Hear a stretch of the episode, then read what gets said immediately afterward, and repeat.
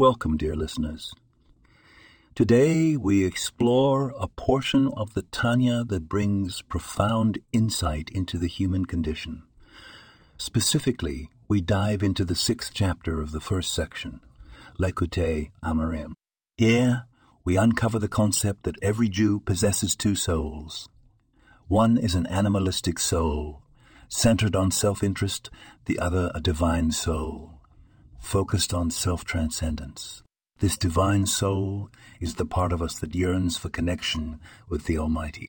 Now, let's bring this concept to our day to day lives. We all experience moments of conflict where we feel torn between our desires and our higher ideals.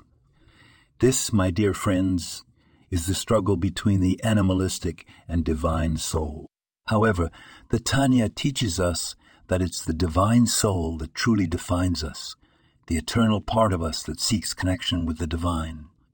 It is this soul that fuels our capacity to love, to show compassion, to do good for others. That's the essence of being a Jew. So, when you feel this struggle within, remember your divine soul. Nurture it, listen to it, let it guide your actions. The animalistic soul may be loud, but the divine soul is powerful. Through it, we can connect with our true selves and with God. Thank you for joining our exploration of the Tanya today. This podcast was produced and sponsored by Daniel Aronoff.